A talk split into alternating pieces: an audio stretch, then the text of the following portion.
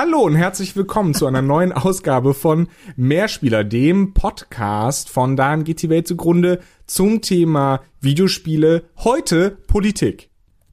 Hurra, Politik! Ist so ein spannendes Thema momentan, auch so ein schönes, schönes Thema, über das sich völlig äh, aggressionsfrei reden lässt. Können wir nicht lieber über die, Neu die Neuheiten in FIFA 19 oder NHL 19 oder 20 oder was da jetzt auch immer rauskommt reden. Das wäre mir irgendwie angenehmer. Nee, das Problem ist, da gibt's ja keine. Das wäre relativ kurz Ach, dann. Games so Journalism. Uh, yeah. Nein, wir. Äh, okay, nein, äh, tatsächlich äh, möchten wir mit euch über Politik in Videospielen reden. Das haben wir schon ein paar Mal gemacht. Ähm, aber momentan ist es gerade wieder ein bisschen aktueller. Warum, Max? Weil wir E3 hatten? Und keine Sorge, wir haben versprochen, wir reden nicht mehr über die E3, aber bei der E3 kommen immer ganz viele Spiele und äußern sich ganz viele Leute, die an diesen Spielen mitgearbeitet haben, zu eben diesen Spielen, unter anderem jemand wie ein David Cage, der gefragt wurde zu seinem Spiel Detroit Become Human, wo ihr Androiden spielt und die Androiden werden von den Menschen unterdrückt und als reine äh, Leiharbeiter möchte man meinen oder fast schon vielleicht sogar Sklaven ohne Rechte wie Menschen sie genießen, denn sie sind ja nur Androiden aber sehen aus wie Menschen und und und und er wurde gefragt, ja, äh, ist das ist das so eine Kritik an an Mehrklassensystemen, an der Unterdrückung von Minoritäten und er sagte, eigentlich geht es um Androiden. Alles andere äh, ist das, was der Spieler sieht und äh, das, was der Spieler da mit rein interpretiert. Da, äh, so die Aussage von ihm und äh, ein Murren gerade so im linken Zentrum und im linken Spektrum der Gamer, die gesagt haben, warum kann er denn jetzt nicht einfach sagen, ja, es geht um Unterdrückung, es geht um Versklavung und dass das schlecht ist? Weil Politik sich nicht verkauft und wir wollen eigentlich auch, dass Alt-Right Gamer Dude Bros, ähm, die darauf bestehen, dass auf ihrem äh, auf ihrem Spielecover eben auch ein Mann zu sehen ist, äh, beziehungsweise ein Mann zu sehen sein muss, weil nur Männer ja ordentlich ballern können. ähm, Mehrdeutigkeit, pun intended, die sollen, die sollen unser Spiel gefälligst auch spielen. Oder fast exklusiv vielleicht. Also es gibt ja, es gibt ja mehrere Beispiele. Ein weiteres gutes Beispiel für ein politisches Spiel, das versucht hat, in der, öffentlich, also in der öffentlichen Wahrnehmung, brav von der Marketingabteilung, so unpolitisch wie möglich zu sein, war auch Far Cry 5. Naja, ich würde nicht sagen, dass es ein politisches Spiel ist, aber es hat einen extrem politischen Unterton, wie ich finde. Und äh, ich hatte das ja schon mal gesagt, als es angekündigt wurde, dass ich ganz äh, gespannt darauf bin, was sie aus diesem Setting machen. Ähm, Wer es nicht weiß, es geht äh, um ähm, ein, ein fiktive, eine fiktive Landkreis Hope County äh, in mitten in den USA, also wirklich mittendrin, Heartlands und dort hat ein religiöser Kult äh, quasi die Macht übernommen und staatliche Autoritäten äh, wirken da nicht mehr. Und gerade diese, diese ähm, religiös fundamentalistischen Milizen, die in bestimmten Bereichen des Landes quasi staatliche Institutionen außer Kraft setzen, das ist ein ganz heißes Thema, nicht nur in den USA übrigens, also sondern staatliche Institutionen generell in vielen westlichen Demokratien verlieren an Glaubwürdigkeit und damit auch an Durchsetzungskraft. Und äh, deswegen finde ich, ist das ein hochpolitisches Spiel eigentlich, das storymäßig muss man dazu sagen, das aber nicht nicht wirklich widerspiegelt. Also das bleibt alles sehr sehr oberflächlich, ähm, was nicht verwundert. Aber ich finde die diese Grund diese Grundsituation, die Far Cry 5 darstellt, ähm, total interessant, dass es, dass nämlich diese, diese Angst, diese implizite Angst vieler Leute vor diesem Kontrollverlust äh, äh, da wiedergespiegelt wird. Und das zeigt wieder, wie kulturell geprägt Videospiele sein können. Ein weiteres Beispiel, aktuell auch von der E3, wäre The Division 2, was in einem, ich sag mal, zerfallenen Washington spielt alles ist schiefgelaufen und auch da natürlich wieder Hust, Hust, Räusper, Räusper. Nein, das hat natürlich nichts mit der aktuellen äh, Regierung zu tun. Da wollen wir gar nichts sagen. Wir wollen nicht sagen, dass hier irgendwas nicht funktioniert in den USA. Wir fanden das Setting einfach nur spannend. Das sind und es ist ja Tom Clancy, der, das ist ja immer auch so ein bisschen, ne? Genau, also es wird sich natürlich, und da will ich auch kurz sagen, es ist auch gerade aus wirtschaftlicher Sicht, ist es schon natürlich nachvollziehbar, dass ein Unternehmen sagt, nee, aus Politik halten wir uns raus, da gilt die Stammtischregel, wir reden hier über alles, aber bitte nicht über Politik, Religion und deine Mutter. Das so die Faustregel der, der äh, Kneipenknigge. Und äh, ein Artikel bei Polygon hat sich eben mit diesem Thema befasst letzte Woche und da auch äh, den Fokus drauf gelegt auf, warum machen die Unternehmen nicht? Sie könnten doch, sie haben so viel zu sagen, so viele Leute rezipieren diese Spiele. Aber die Frage, die sich stellt, ganz abseits davon, ob es interessant ist oder nicht, äh, oder ob man mit dem, mit dem Spiel, was ja auch, wie wir bei Mehrspieler immer versuchen wieder zu sagen, eine Art Kunstwerk ist. Es ist Kultur, es ist Teil des Kulturschatzes.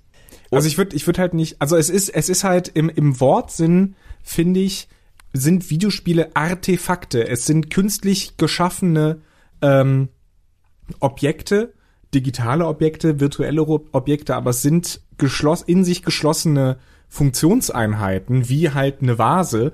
Und ähm, die sind immer kulturell geprägt. Ich meine, wonach ähm, sind archäologische ähm, Kultureinheiten benannt? Solange sie keine Zeugnisse von sich selber haben, sind es nach äh, Artefakten, nach äh, man Linearbandkeramik, Bandkeramiker, Natufienkulturen und so weiter. Das sind entweder nach Fundorten oder nach äh, Keramiken.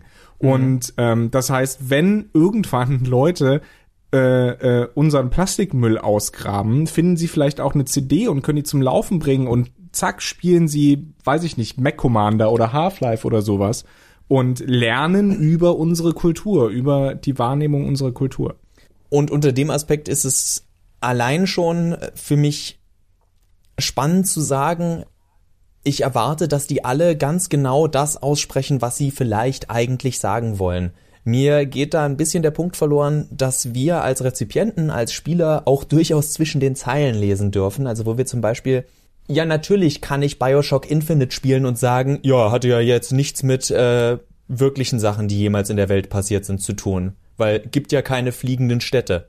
Da würde ich dann. It's all fantasy, it's all fantasy. Genau, da würde ich dann, also viel, wenige Leute, die sich mit diesem Spiel befasst haben, haben nicht gesagt, okay, das war jetzt die plakativste und härteste Art von Rassismus, die ich in Videospielen gesehen habe. Also Kritik eben auch an Rassismus und an, äh, an Klassenunterscheidung. Von der, von Religiosität will ich gar nicht erst anfangen. Aber am Ende reden natürlich dann einige Leute über, ey, da ging's um Zeitreisen und sowas. Da denke ich dann, da, da will ich dem Spiel nicht den Vorwurf machen, nein, warum habt ihr das Ganze nicht einfach in einer wirklichen Stadt spielen lassen, mit historischen Charakteren, nach einer wahren Begebenheit? Und da komme ich zu dem Punkt, der mich, äh, der bei dem Polygon-Artikel komplett außen vor bleibt. Wenn ich tatsächlich in einem so realistischen Setting bin und ich sage, basierend auf einer wahren Geschichte und dergleichen, und dann spiele ich jemanden wie Booker DeWitt, der einen Killcount im vierstelligen Bereich hat. ähm, wie passt das zusammen? Dann, um mal den bösen Begriff Social Justice Warrior reinzubringen, streichen wir mal den Social Justice Teil, über den sich alle streiten, aber dann bin ich so oder so in den meisten Spielen ein Krieger, denn oftmals geht es bei Gameplay in Spielen darum, dass es Antagonisten gibt, die euch aufhalten wollen und ihr mäht die nieder mit Schwertern, mit Gewehren, mit Pistolen, mit allem, was ihr zur Verfügung habt ob das äh, äh, das klassischste Beispiel dafür wahrscheinlich Nathan Drake aus der Uncharted-Reihe, ein sympathischer Held, der aber einen Killcount im vier- bis fünfstelligen Bereich inzwischen nach vier Teilen hat.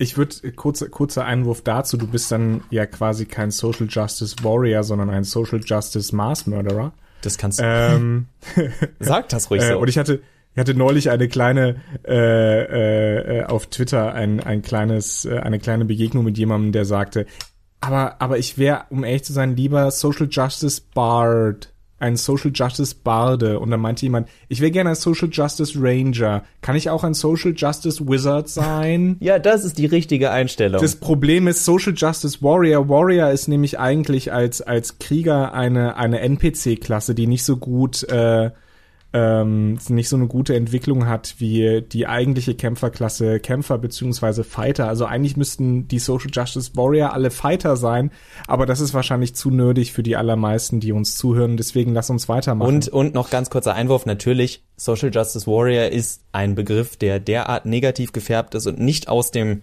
Pro Social Justice Lager kam, sondern aus dem Kontralager. Von daher. Das ist halt die, die US-Version von Gutmenschen einfach. Und ähm, ungefähr, beide, ja. beide dieser Wörter verunglimpfen Sachen, die wir als grundlegende Elemente für eine Gesellschaft brauchen, damit sie nicht komplett auseinanderfällt. Wie man momentan sieht übrigens. Dafür noch der kurze Einwurf, bevor diese Episode weitergeht. Mehrspieler, unterstützt von Fuck Racism. und Misogonie und, und, und, und. Sucht euch aus. Nein, sucht euch nicht aus. Ich habe mir das gerade überlegt. Sucht euch nicht aus, was ihr da reinmacht. Zurück äh, zum Thema Gameplay. Wir hatten auch schon mal eine Episode, wo wir über die Gameplay-Thematik gesprochen haben. Und ich sehe derzeit ehrlich gesagt, wenn ich, äh, wenn ich mal ins PlayStation Network gehe oder auf Steam und mir die großen Titel angucke, also die, äh, die AAA-Titel, dann wird es wirklich schwierig zu sagen, wie vereinbare ich ein in der Regel sehr gewaltvolles Gameplay mit der Idee eines Protagonisten, den ich nun ja mehr oder minder bedenkenfrei spielen kann. Oder andersrum, wer will tatsächlich den Bösen spielen? Naja, ich meine, man, man, man kann es halt machen wie Dishonored damals, das sagt, wenn du wenig Leute tötest ähm, und auch die, die großen Bösewichte quasi, deine Gegenspieler in den Levels, äh, eben immer auf eine pazifistische Weise aus der Welt schaffst, äh, im Sinne von, dass du sie nicht direkt tötest, sondern ihnen halt irgendwas antut, dass sie gesellschaftlich tabuisiert, dann bleibt die Welt in Ordnung. Wenn du zu viele Leute tötest, gerät sie ins Chaos. Das ist halt eine Mechanik, wie man, wie man damit umgehen kann, dass man immer halt tatsächlich einen Kill-Count dann hat. Ist natürlich aber für Leute, die nicht unbedingt pazifistisch spielen wollen, weil ganz ehrlich, es ist halt ein Videospiel und manchmal macht es halt Spaß, Leute um die Ecke zu bringen, dann eignet sich das nicht so gut. Eine andere Möglichkeit wäre, du lässt die Leute halt nicht gegen Menschen kämpfen, sondern gegen Untote, aber gegen dann, Aliens, gegen sonst irgendwas. Aber dann kommt ja genau wieder diese Kritik, die es zum Beispiel auch bei Deus Ex äh, Mankind Divided gab. Ja, das ist ja eben jetzt genau nicht realistisch.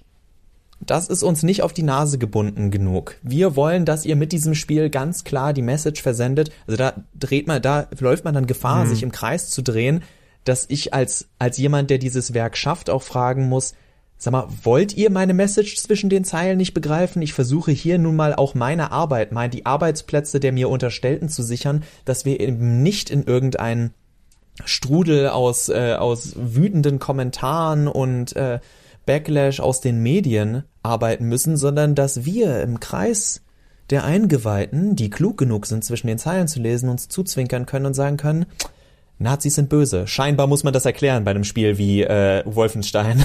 Dass die Nazis ja, leider muss man das sind. mittlerweile, ja, leider muss man das mittlerweile anscheinend wirklich erklären, aber zu deinem, dass äh, Nazis schlecht sind. Ja, das ist, ähm, aber machen wir auch gerne. Mehrspieler wird Ihnen präsentiert von Nazis waren nicht so gut.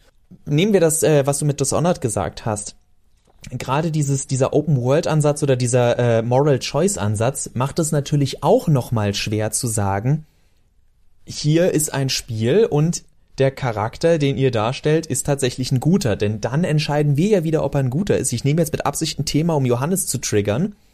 Wir, ich erstelle jetzt ein Spiel. Hannah Arendt. Hannah Arendt ist die Protagonistin und ihr habt zwei Wahlen. Sie kann, äh, sie kann natürlich alle Leute einfach in einem klug gemachten, so Phoenix Wright mäßigen äh, Dialog einfach die Leute zum Schweigen bringen und davon überzeugen, dass sie recht hat, oder ihr geht halt auf eine Killing Spree und äh, klatscht die ganzen äh, deutschen Intellektuellen ab, die sich 1933 Hitler zugewandt haben. Kann man so machen, dann ist aber auch die Frage, Moment, was für ein Bild von Hannah Arendt bekommen jetzt die meisten Leute? Hm, schwierig. Ich würde spielen. Äh, ähm, ja, nee, eben das ist das ist genau das Problem. Ähm, ich glaube, das ist halt entweder machst du es so abstrakt wie ich springe den Leuten auf die Köpfe und ähm, erzähle dann halt eine Geschichte wie Super Mario.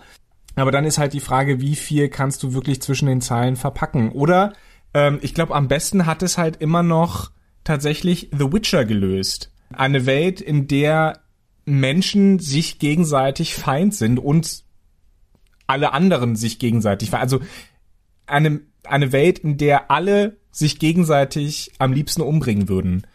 Ja, weil, weil dann ist es einfach kein, kein, keine moralische Frage mehr, ob der Typ, der gerade mit einer Axt auf mich zurennt, ob ich den umbringe oder nicht. Es, es ist ja auch schön, dass, dass Geralt immer sagt, hey, warum hast du zwei, äh, zwei Schwerter auf dem Rücken? Eins ist aus Stahl, eins ist aus Silber. beide sind für Monster. Ich fordere nicht von einem Videospiel eine Art Geschichtsstunde zu sein, die mich, äh, die mich jetzt dahingehend entführt und aufklärt, wie die gesellschaftliche Entwicklung derzeit aussieht oder in den 50ern aussah oder in einem bestimmten Land aussieht, sondern das sind alles Elemente, die man einbringen kann und gerade im Internetzeitalter leicht genug zu recherchieren sind, wenn man sich denn nur für, dafür interessiert. Also ich bin, wo, wovon ich auch ein sehr großer Fan bin, das wäre so mein, wenn ich einen Lösungsansatz für Leute, die sagen, wir wollen noch mehr Politik in Videospielen, ohne dass sich äh, Publisher zu sehr aus dem Fenster le äh, lehnen müssen, dann sind das tatsächlich Ansätze wie bei The Division 2, aber auch bei vielen anderen Spielen, die mit einer Alternate History arbeiten. Am besten setzt man sich sogar nie in die Zukunft, sondern an einen Zeitpunkt, zum Beispiel 2000, keine Ahnung, 13, das wäre dann auch noch sehr aktuell, und man sagt, diese Zeit ist an und für sich schon Geschichte und vorbei. Aber hier ist etwas anderes passiert. Es ist zum Beispiel irgendjemand anderes Präsident geworden in dem Land, in dem das Spiel spielt. Oder es ist ein, ein äh, zum Beispiel in Amerika könnte man immer sagen, ja, Texas äh, hat sich irgendwann losgelöst von den USA. Und wie sie, wie sehe ein Texas aus, das sich loslöst? Und das ist ein Wink mit dem Zaunpfahl, der, wo man schon aufpassen muss, dass der Zaunpfahl einem nicht gegen den Kopf klatscht. Das wäre zum Beispiel ein Ansatz, den ich sehr interessant fände und der weit genug von der tatsächlichen Geschichte wieder weg ist, dass man seine eigene Story, die man darin erzählen möchte, mehr oder minder gefahrlos erzählen kann, ohne einen ernsthaften Backlash befürchten zu müssen. Was aber natürlich wieder die Gameplay-Komponente ein bisschen, bisschen äh, schwieriger macht. Ne? Natürlich. Äh, äh, weil, weil dann hat man es ja wieder wahrscheinlich mit Menschen und nicht mit äh, Roboter Texas Rangern zu tun, beispielsweise. Da, das ist natürlich wahr. Ich meine, du, dein Ansatz war natürlich auch, ist, äh, funktioniert natürlich auch, wenn man sagt, wir nehmen andere Wesen und versuchen darüber, über diese Abstraktion zu arbeiten ich sag ja nur, ich bin ein größerer Fan von der, äh, von der äh, Alternate History Geschichte. Und wer sagt, dass da nicht Aliens gekommen sind in der alternativen, in der alternativen Geschichte? Äh, gleichzeitig, ich bin auch jemand, der sagt, sorry, ich guck einfach einmal die Woche die Tagesschau und das würde schon reichen, um zu sehen, ah, Menschen haben sich wieder gegenseitig umgebracht. Es ist leider etwas, was in der Welt so passiert. Da muss man nicht mehr groß abstrakt werden. Es ist eine Konstante der menschlichen Existenz, die ich weigere anzuerkennen, dass sie äh, konstituierend ist. Und damit wollen wir euch sagen, Videospiele machen unglaublich viel Spaß. Vielen Dank, dass ihr uns zugehört habt dabei, wie wir über weniger spaßige Dinge äh, bei Videospielen gesprochen haben. Und auch das, was du gerade noch gesagt hast, Johannes, da verstehe ich auch immer wieder komplett. Äh, es gibt viele Leute, die wollen Videospiele einfach nur spielen, um Spaß zu haben. Und das kann und darf man diesen Leuten nicht verbieten. Das sind in der Regel normalerweise auch Nintendo-Spiele. Also es ist ein sehr gutes Beispiel. Du hast, du hast, nein, du hast einen abge, meist abgezäunten Garten. Jetzt gerade wollen sie wieder andere Spiele äh, von Drittherstellern auch wieder vermehrt zulassen auf ihrem System. Aber die regelmäßigen Outputs von Nintendo, Metroid, Zelda, Mario, das sind keine Spiele, die schwere, tieflegende Fragen, die unsere Gesellschaft betreffen, angehen, sondern das sind Spiele, die Spaß machen, die in schöne Welten entführen, die in fantasievolle Welten entführen und in erster Linie dem Eskapismus dienen. Solange eben auch viele Leute Videospiele als Eskapismus sehen, werden sie auch, also wird zumindest in der breiten Masse, werden viele Leute einen Bogen um Spiele machen, die dir schon wieder Politik und Menschen sind schlecht und Menschen sind anstrengend. Das ist wie bei Büchern, das ist wie im Kino, das ist wie in der Musik. Auch da sind die sehr politischen Werke selten Kassenschlager. Das ist nun mal so, weil die Leute in erster Linie diese kulturelle Unterhaltung als Unterhaltung zum Vergessen der schlechten Dinge sehen wollen. Aber diese äh, Werke, die keine Kassenschlager sind, sind gleichzeitig oft auch kulturell bedeutender. Ja, natürlich. Die werden oft gefeiert als, äh, vielleicht nicht Meisterwerke, aber als Kommentare zu unserer Existenz. Und auch wenn Filme, Spiele, Musik und Bücher alle der äh, Realitätsflucht dienen, heißt das ja nicht, dass sie uns nichts über unser Heute erzählen und beibringen können und dazu dienen können, äh, unseren Horizont ein bisschen zu erweitern. Große Props an alle Zuhörer, die nicht ausgeschaltet haben, als ich ein Spiel mit Hannah Arendt als Protagonistin vorgeschlagen habe. Ihr seid die Besten. Ihr seid, was diese Welt großartig macht. Und Johannes wird euch im Laufe der nächsten Tage auf Twitter oder so empfehlen, was ihr von ihr lesen solltet. Ich kann es versuchen, ja, aber Wikipedia ist schon mal ein guter Einstieg. In diesem Sinne, vielen Dank fürs Zuhören. Johannes hat Spaß gemacht wie jedes Mal. Max, es war wunderschön. Und wir hören uns dann sehr wahrscheinlich nächste Woche wieder. Ciao, ciao. Bis dann.